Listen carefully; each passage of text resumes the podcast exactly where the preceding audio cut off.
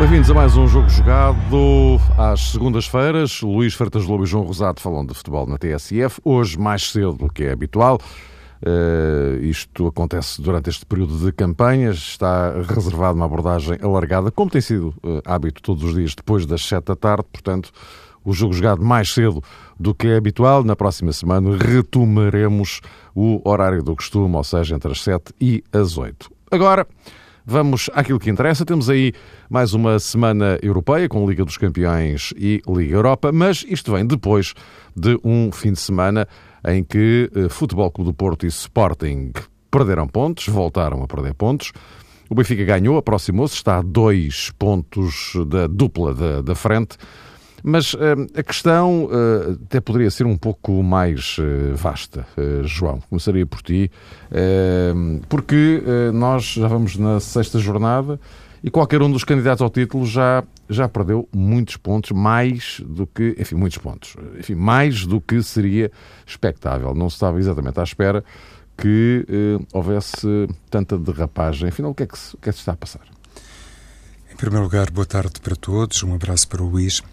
Olha, um Mário, viva Luís. Um, Parece-me que os clubes grandes eh, em Portugal estão também a deparar com um grau de oposição que deve ser eh, salientado e, em alguns casos, um, deve reconhecer-se que os eh, adversários de Benfica, Porto e Sporting demonstram um nível inesperado que não se projetava. Ou seja, olhando, por exemplo, para aquilo que aconteceu nesta jornada, Parece-me claro que tanto o Moreirense na sexta-feira, como depois o Passos de Ferreira e o próprio Boavista no sábado, colocaram aos três grandes eh, dificuldades no plano tático e também na sua estratégia, mas em primeiro lugar no plano tático, que porventura colheram um bocadinho de surpresa Lopetegui, também Rui Vitória e Jorge Jesus.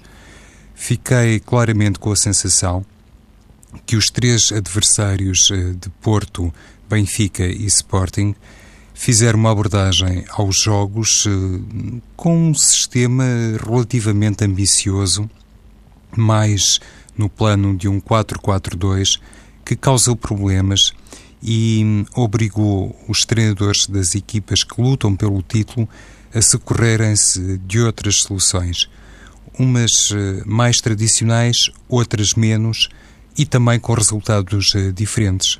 Como é absolutamente claro uh, para toda a gente, o grande beneficiado desta jornada acabou por ser o Benfica, a única equipa no tal universo dos grandes a ser capaz de conquistar eh, os três pontos, mas também reconheça-se uh, num contexto um, um pouco distinto ou bastante distinto, conforme a perspectiva, considerando que o jogo foi no Estádio da Luz.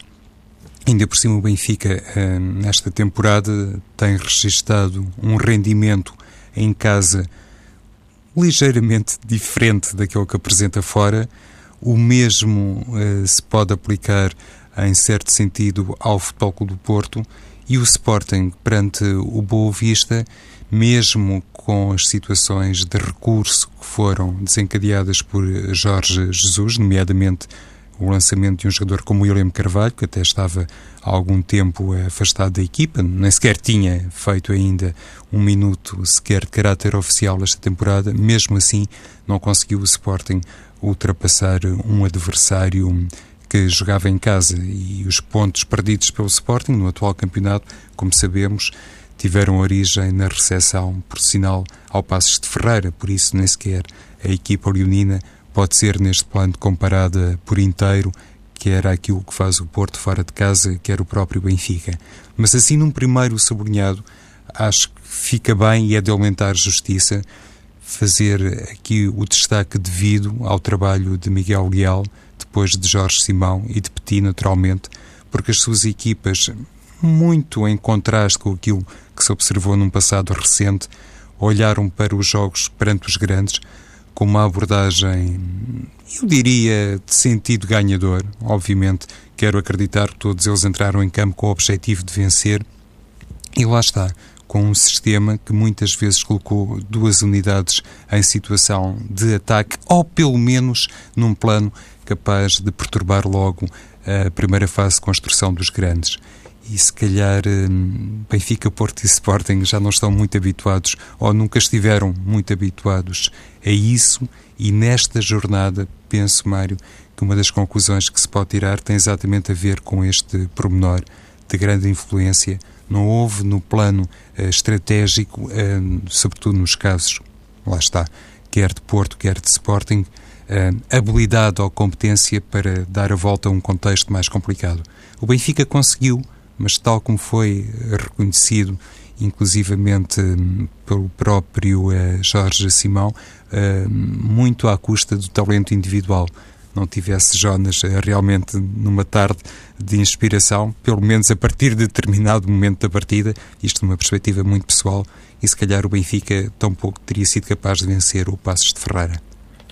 Luís, o que é verdade é que temos aqui três plantéis qualitativamente com uma média muito acima das restantes equipas, mas uh, continuam a evidenciar uh, dificuldades depois na passagem à, à prática, não é? E aqui e isto já não é inédito, aconteceu neste fim de semana, mas já tinha acontecido antes, noutras jornadas, não é? Sim, e vai, vai acontecer mais vezes. Uh, o que não deixa de ser positivo em relação àquilo que é o campeonato e, e a competitividade do nosso campeonato e das outras equipas. Agora, uh, eu penso que é uma coisa que devemos, que devemos distinguir. Uh, é que é, verdade, de facto, essa, essa diferença, essa superioridade dos grandes em relação às outras equipas, essencialmente as, aquelas que defrontaram este fim de semana, mas no jogo especificamente há um, um, local específico onde isso se deve demonstrar, essa diferença. E isso tem a ver muito com uma questão muito simples, é que defronta-se um processo defensivo contra um processo atacante. Uh, e a verdade é que, jogando-se o jogo nestes patamares, a equipa pequena, Boa Vista e Moreirense, frente ao grande uh, Porto e Sporting, a equipa de Petit e de Miguel Leal jogou atrás, 30 metros, ambos a defenderem muito, e exigia-se que o adversário, o grande, a atacar muito, tivesse a capacidade para ser superior nesse jogo específico se disputado. Isto é, frente à eficácia defensiva adversária, tinha que se impor a qualidade ofensiva dos grandes. Não se impôs. E essa questão é que me parece que é, que é, que é mais relevante, porque os treinadores depois chegam ao fim e como referiu quer Jorge Jesus, quer Lopetegui, ambos disseram que jogaram o suficiente para, para ganhar. Eu penso que não. Uh, estatisticamente, sim. Estatisticamente conseguem sempre uma goleada. Isso, isso é evidente. Têm sempre mais remates, mais ataques, muita maior porcentagem de posse de bola. Têm tudo mais. Mas falta aquilo que, que é a noção de que o jogo não é quantitativo, é qualitativo. E é qualitativo a nível de capacidade de desequilíbrio ofensivo contra a capacidade de segurança defensiva seja essa segurança em bloco baixo, com oito jogadores enfiados atrás da linha da bola, uh, seja uma estratégia que não tem nenhuma hipótese de ganhar um concurso de beleza, é a forma deles defender. Portanto, a equipa grande tem que encontrar inteligência, criatividade uh, para a ultrapassar. E não conseguiu. Uh, pelo que aqui sim é que eu acho que se deve considerar que não jogaram o suficiente para, para, para ganhar. Uh, agora, isto coloca o, exatamente a questão deve ser colocada, que é a realidade do futebol português, do nosso campeonato, é esta. Estratégias como a de Moreirense ou como de Boa Vista vão voltar a aparecer. E, estatisticamente, uh, Porto e Sporting vão continuar a golear. E falo Porto e Sporting, porque foram as equipas que perderam pontos esta, esta jornada. Há pouco tempo, o Benfica também perdeu em Aroca e também goleou estatisticamente. Portanto, a questão que se coloca é sempre esta. É como ser capaz de, ofensivamente, criar desequilíbrios, ser criativo frente a equipas que têm a missão clara de serem defensivas. No fundo, é aquilo que é o futebol. É um jogo em que uma equipa tem a missão de fechar espaços, a outra equipa tem a missão de abrir espaços. A equipa que fechou espaços foi mais competente. Dirão que isso é mais fácil. Se calhar até é, mas frente, em, face da diferença de valores que há em campo, como tu referiste, e há de qualidade individual, uh, a outra missão, que é de abrir espaços, os grandes têm a missão, de, têm, têm a obrigação de, de, de conseguir pelo menos o suficiente para marcar a diferença neste jogo particular com as equipas mais pequenas. E a verdade é que nem o Sporting de Jesus, nem o Porto Lopetegui o conseguiram fazer frente ao Moreirense Miguel Leal e ao Boa Vista de, de Petit. Não roubaram nada, pontuaram de acordo com as suas capacidades. Eh, não sei se ias dizer mais alguma coisa, porque eh, eu avançaria para, eh, para aquilo que aí vem, já no imediato, sim, Liga dos Campeões, Liga Europa. Podemos abrir as equipas, sim. E, sim. E, e, e, Luís, olhando para isto, temos aqui já dois, dois confrontos na Liga dos Campeões de elevado nível em função dos grupos de que estamos a falar.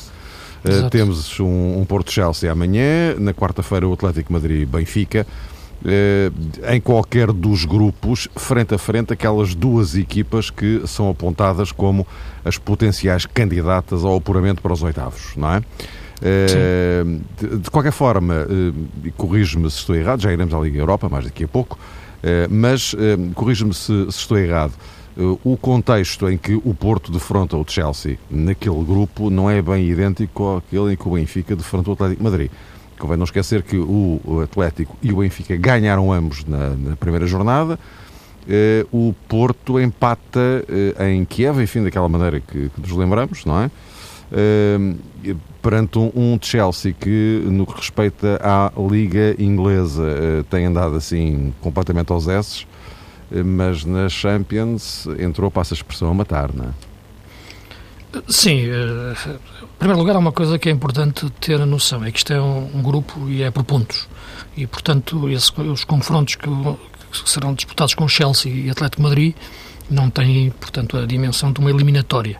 E, portanto, a questão pontual e a noção do, do, do ponto, do empate, eh, aqui ganha uma, uma, importância superior àquela que seria numa eliminatória em que o adversário depois ganhava o segundo jogo e resolvia. Aqui não, o ponto é importante para, para marcar, de facto, uma diferença em relação àquilo que pode ser e será, eh, em princípio, o adversário direto na luta pelo segundo lugar. O Benfica, o Galatasaray, o, o Porto, o Dinamo de Kiev. Pelo que, embora te fizesse essa leitura em relação àquilo que foi o primeiro jogo, o Porto empatou, mas empatou com a, com a tal equipa que está a disputar isto em princípio, em teoria, e penso que se vai confirmar, o segundo lugar com, com, com o Porto, o Dinamo de Kiev. Uh, o Benfica venceu o Astana e penso que quem perder pontos com o Astana no, no, no, grupo onde o Benfica está será o primeiro candidato a não se conseguir não apurar. Nenhum, exatamente. exatamente. Uh, e penso que esta dimensão dos pontos é importante. Uh, em relação àquilo que são os jogos frente ao Atlético Madrid e Chelsea para Porto e, e Benfica, e pelo que os empates serão sempre bons resultados. Uh, há aqui um aspecto que me parece importante e, e, muitas vezes olhamos pouco exatamente para como a forma como fica uh, esquematizado o campeonato, o, o calendário uh, nestes grupos, mas tem, tem, tem muita importância. E, e em relação à situação do Benfica, um ponto em Madrid será, será, será, será, será muito bom, mas penso que, que tendo depois ganho ao Astana, como, como era a obrigação, como referia, os, os dois jogos com o Galatasaray, que serão jogados seguidos, uh, penso que, que, serão quase como uma eliminatória a duas mãos para determinar a equipa que já passa para, para a fase seguinte. Penso que aí será a chave. O Benfica conseguindo vantagem nesses dois jogos, ganhando, claro, ou empatando e ganhando, tem, tem aberta uh, uh, a fase seguinte contanto que depois, claro, ganha no Cazaquistão. Portanto, esta é, é, a forma que deve ser pensada esta fase, esta fase de grupos e em relação ao Porto, uh, o, o empate em Kiev é um bom resultado, embora a forma como aconteceu deixe sempre um pouco de, de frustração, porque sofre o gol mesmo, mesmo a acabar, mas uh, a vantagem que pode ter será ganhando o jogo, o jogo em casa. Portanto, é, isto, estes jogos com o Chelsea e o Atlético Madrid têm que ser enquadrados de, de, dessa forma, uh, não encarando-os como eliminatórias, isto é, é tal a importância de, de, ter que os ganhar, uh, mas sim de ter que pontuar. Isso é que eu acho que é, que é, que é mais relevante, quer jogando em casa ou, ou, fora. Portanto, aí não vou entrar muito na questão de, embora acho que o Chelsea é uma equipa de uma dimensão superior ao Atlético Madrid em condições normais, digamos assim, mas uh, quer Porto, quer Benfica, encaram este jogo já com essa questão, com a dimensão dos pontos, não tanto da eliminatória. João, esta e... dupla na Liga dos Campeões, como é que é? É, é, é, muito interessante realmente percebermos, inclusive à luz daquilo que fizeram as equipas grandes no Campeonato Português nesta última jornada, será interessante percebermos qual vai ser a abordagem de Porto e, e de Benfica. Como dizias, Mário, contextos eh, diferentes, até porque o Futebol Clube do Porto independentemente de jogar perante o Chelsea, o grande favorito do grupo atua em casa e todos nós temos na memória o exemplo recente da maneira como o Futebol do Porto de Lopetegui tratou em casa do Bayern Munique na, na última temporada na Liga dos Campeões, obviamente o jogo caseiro no Dragão, depois em Munique foi aquilo que foi, mas considerando isso, era realmente importante notar até que ponto o Lopetegui vai ou não com uma equipa com espírito ambicioso uh, para defrontar o de Chelsea. Isto é, acredito obviamente que existe essa ambição que não pode ser sequer decretada por Lopetegui, faz parte da matriz do Futebol do Porto e da filosofia de clube grande, inclusive no contexto internacional. Mas estive há pouco a ver os convocados de Lopetegui para o jogo de amanhã e notei a chamada de vários médios e, sobretudo, a chamada de Sérgio Oliveira e também de Evandro. E isto, e, e, também notei, a propósito de médios, a exclusão de Herrera. Mas considerando a dupla chamada dos já citados eh, Sérgio Oliveira e de Evandro, não sei até que ponto Lopetegui, mesmo a jogar em casa, mesmo depois de só ter, só entre aspas, logrado um ponto na deslocação à Ucrânia, não sei até que ponto o treinador do Futebol Clube do Porto não vai replicar um 11 muito uh, parecido, se isto pode ser dito assim, com aquele que atuou na primeira jornada da Liga dos Campeões, com Danilo, uh, Rubem Neves, André André e inclusivamente Imboá. Eu não ficaria muito surpreendido se Lopetegui optasse por uh, uma equipa assim tão musculada, porque as exigências do Chelsea obviamente obrigam o Futebol Clube Porto a ser muito competente no corredor central e muitas vezes abordamos aqui, claro que sempre num cenário com outros contornos, a possibilidade do Futebol Clube Porto muitas vezes alterar o meio campo e preterir Danilo ou Rubem Neves eh, consoante os adversários e a natureza dos seus desafios, mas para o jogo de amanhã eu estou em crer que Danilo e Rubem Neves podem coabitar de início, a par inclusivamente de Imbolá porque me parece que André André, até face à versatilidade que tem evidenciado, acaba por ser um jogador, eh, nesta altura, um, eh, indiscutível no 11 do Futebol do Porto. E nestas circunstâncias, talvez uh, Corona possa ficar de fora do jogo diante do Chelsea. Mas pronto, isto são meramente conjecturas da minha parte. Amanhã ficaremos a saber se Lopetegui pensa as coisas digamos que debaixo de uma filosofia aproximada desta ou não, mas o que queria também sublinhar neste campo é que o Chelsea, mesmo aos esses eh, na Liga, na Premier League, na Liga Inglesa, é uma equipa tal qual fez questão de destacar o Lopetegui, que em cenário de Liga dos Campeões eh, está na disposição de provar o seu estatuto e a sua grandeza, e atuando no Dragão e sendo orientada por eh, José Mourinho, é evidente que o Chelsea impõe muito respeito ao futebol do Porto.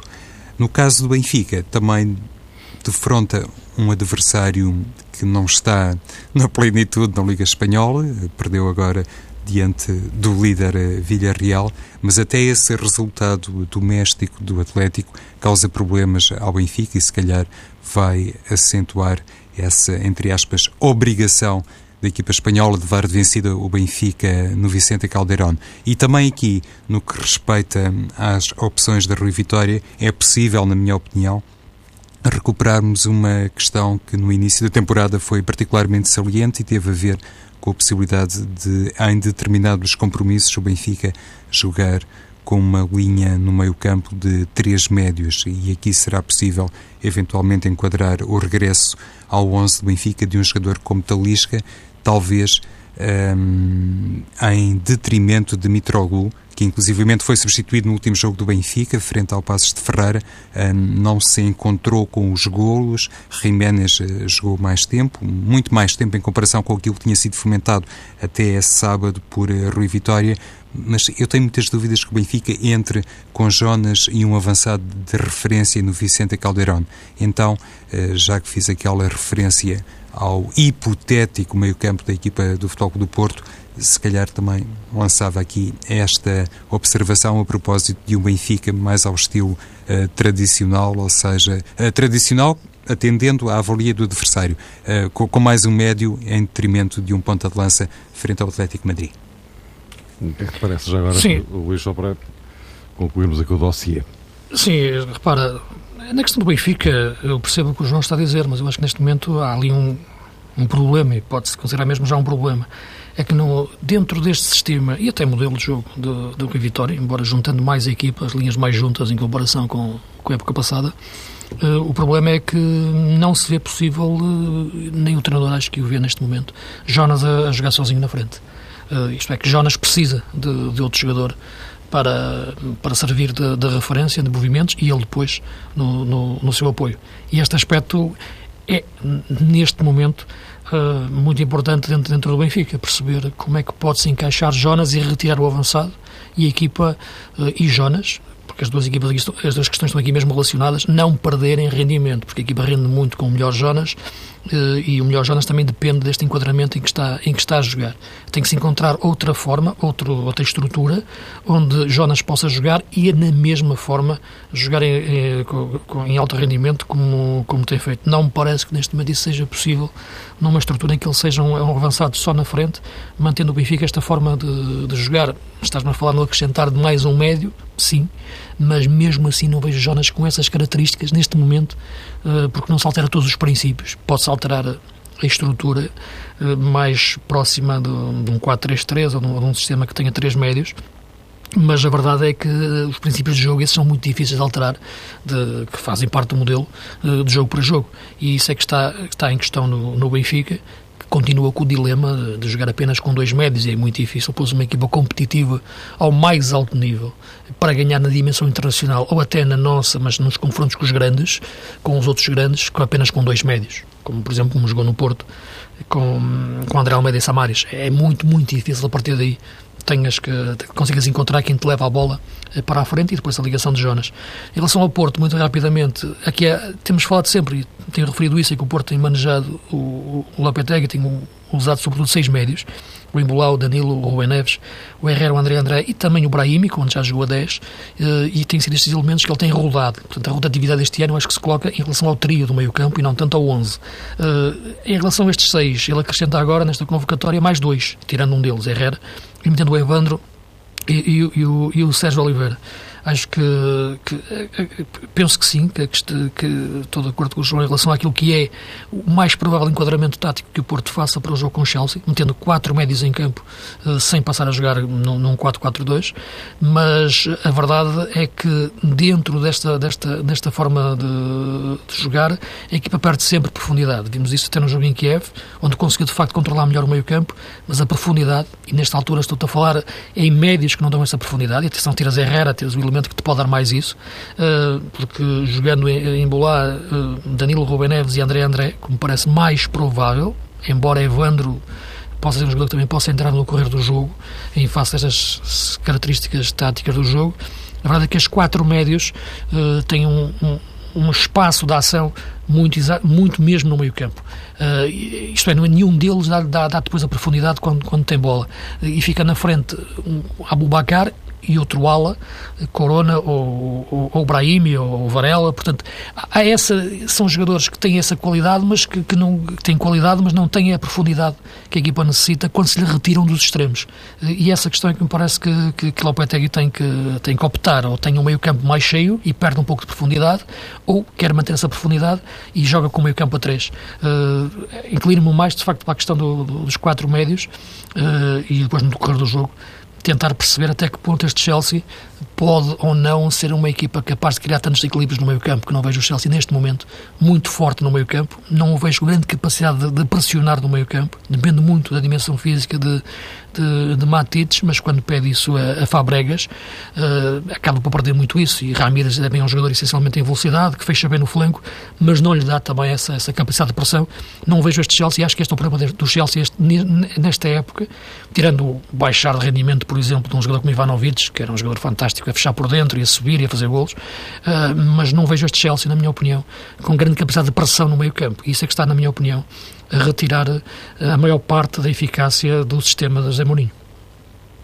Posto isto, meus caros amigos, vamos para a Liga Europa. Quinta-feira, eh, três equipas portuguesas em ação. Braga, que começou bem, uma vitória fora sobre o Liberetes, agora joga em casa com o Groningen. Eh, se conseguir um novo triunfo, fica muito bem colocado para passar à fase seguinte da, da, prova. o, o Belenenses recebe a Fiorentina, empatou fora na Polónia, recebe agora a Fiorentina. Eh, aqui a situação é que ser um bocadinho mais complicada. Uma Fiorentina que acaba de, passa a expressão, fazer em cacos o, o Inter de Milão. Uh, o Sporting uh, tem uma deslocação à uh, Turquia e, João, o, o, Sporting abriu com uma derrota em casa com o Lokomotiv de Moscovo. tem hum, agora no campeonato este empate com o Boa Vista vai defrontar o Besiktas na Turquia, o Besiktas que é um seríssimo candidato a passar à fase seguinte da Liga Europa, neste, neste grupo, neste contexto. É um desafio particularíssimo para, para, para Jorge Jesus, se quisermos.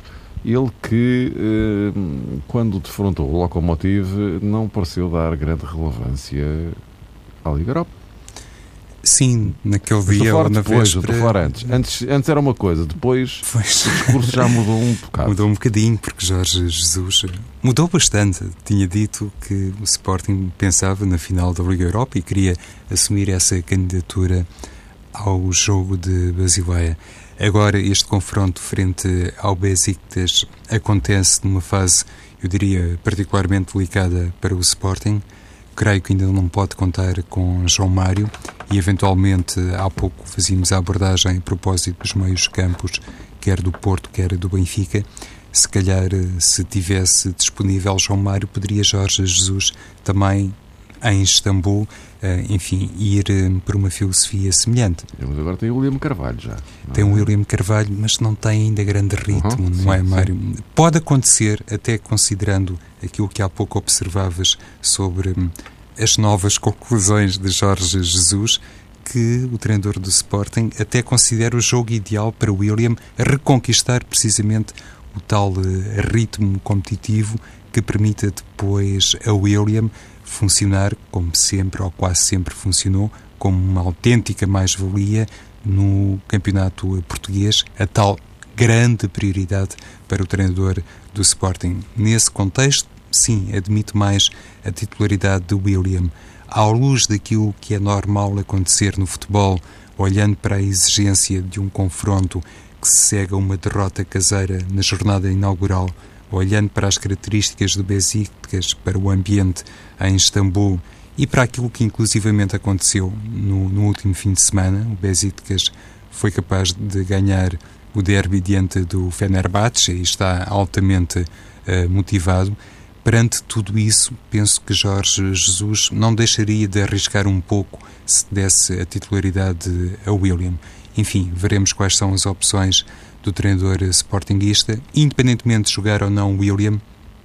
O que eu mais estranho neste Sporting, uh, Mário, prende-se com a condição de suplente de Carlos Mané porque atendendo àquilo que tem sido um, evidenciado por Jesus, que parece estar um pouco hesitante no parceiro para Slimani, muitas vezes joga, como sabemos, Theo Gutierrez, mais recentemente parece que Freddy Montero, sobretudo depois do gol ao Nacional da Madeira, uh, ganhou uh, alguma vantagem, inclusive foi titular uh, no Bessa. Olhando para isso, para a quebra de rendimento de um, Theo Gutierrez e para aquilo que ainda não constitui a resposta devida de Freddy Montero, eu pensei sempre que estava criado o contexto ideal para um jogador como Carlos Mané poder aparecer na equipa do Sporting. Estranhamente, hum, não tem sido essa a decisão, estranhamente, na minha ótica, como é óbvio, de Jorge Jesus, hum, face àquilo que tem acontecido hum, com André Carrilho Gelson Martins Perdorma é o flanqueador do lado direito e Brian Ruiz, que também não está nada bem, pelo menos do ponto de vista físico, continua a mostrar os problemas que em certa medida já eram projeitáveis, considerando tudo aquilo que se passou no verão. Atendendo a tudo isto, eh, parece que Jorge Jesus teima, passa a expressão, em utilizar como titulares Brian Ruiz, Teo Gutierrez ou, em alternativa, Freddy Montero.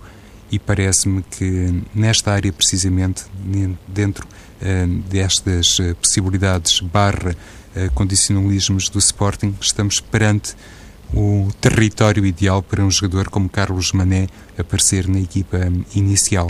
E o jogo frente ao Besiktas, na minha ótica, recomendaria mais do que nunca isso, um jogador com velocidade, a polivalência de Carlos Mané e já agora também o sentido goleador de vez em quando evidencia. Parece-me que poderia por aí Jorge Jesus fazer eh, da equipa do Sport uma equipa mais competente, até olhando para aquilo que aconteceu no playoff da Liga dos Campeões, no jogo em Moscou, frente ao CSKA de Moscou.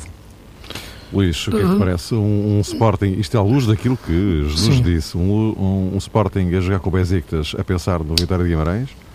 Ou, e por isso mudar, mudar muito, não. Não, mudar muita coisa ou, ou alguma coisa? Não, a questão, a questão, que eu acho mais preocupante é a forma como não ganhou o Boa Vista. Eu já referi em relação à Liga Europa que não acho que Jorge Jesus vai investir muito por ali, já se viu no jogo frente ao Locomotive. Os problemas estão no, nos jogos, nestes jogos do campeonato, uh, e, embora possa, possa fazer o transfer para o jogo da Liga Europa, como é evidente. Uh, mas uh, em relação à Zona Central, por exemplo, temos visto, e o João tocava no, na questão de parecer para Slimani. tem passado Guterres e Monteiro. Guterres é um número 9, como sempre aqui referi desde, desde o início, e acho que é um erro conceptual colocá-lo sempre a jogar atrás do bom da lança. Uh, é um jogador com excelente recepção de bola, mas já se viu a época passada que em 4-4-2 é difícil funcionar, muito menos neste modelo. Eu acho que o parceiro para Slimani, o homem que devia jogar atrás, é o, é o Brian Ruiz. Uh, desde o início da época também eu tenho dito que o via sempre como jogador de corredor central. É verdade que ele na seleção e nos outros clubes jogava sobre a faixa, mas, do, mas mesmo aí jogava com desgaste enorme e jogava de uma forma diferente, é que jogava liberto para atacar e para criar, sem as grandes responsabilidades táticas que o Jorge Jesus lhe dá, porque ele tem responsabilidade de fechar o flanco a defender e tem responsabilidade de dar movimentos interiores com bola. Portanto, isto é um desgaste físico enorme e por isso, quando chega ao minuto 60, por aí, o Brian Ruiz está esgotado fisicamente. Eu acho que neste momento o Breno Ruiz não rende mais no Sporting porque acho que está a ser mal utilizado. Nunca foi um jogador intenso, sempre foi um, jogador limitado do ponto de vista da intensidade física com o decorrer do jogo, mas penso que eh, a forma como está a ser utilizado no Sporting é que está a contribuir para isso. E olhando os problemas que o Sporting tem neste momento, penso que o via exatamente a jogar na zona central atrás de, de, de, de Slimani a questão de, de Carlos acho que é um jogador interessante, mas não, não, não, me parece mais do que um jogador que possa jogar na faixa. Não o vejo com inteligência para jogar numa zona central verdadeiramente como o Sporting necessita para organizar o jogo. O William é verdade, vamos ver com que ritmo de jogo está. Acho que a alteração que foi feita no, no jogo do Bessa foi mais acrescentou mais aos sócios do que à equipa, a entrada do William Carvalho, mas não tenho dúvidas que, que rapidamente ele vai voltar à sua intensidade de jogo. Agora, a questão que no Sporting mais me custa quando estou a ver os seus jogos e a comentar é ver um grande jogador como Brian Ruiz uh, a ser uh, estourado fisicamente por, por missões táticas e fora do seu local em que o Sporting necessitava, que é a zona central, atrás de Slimani. Meus caros, eh, estamos em cima da hora. Para a semana regressamos, depois disto tudo depois das eleições também, e também por isso regressamos ao nosso horário normal entre as 7 e as 8. Até para a semana.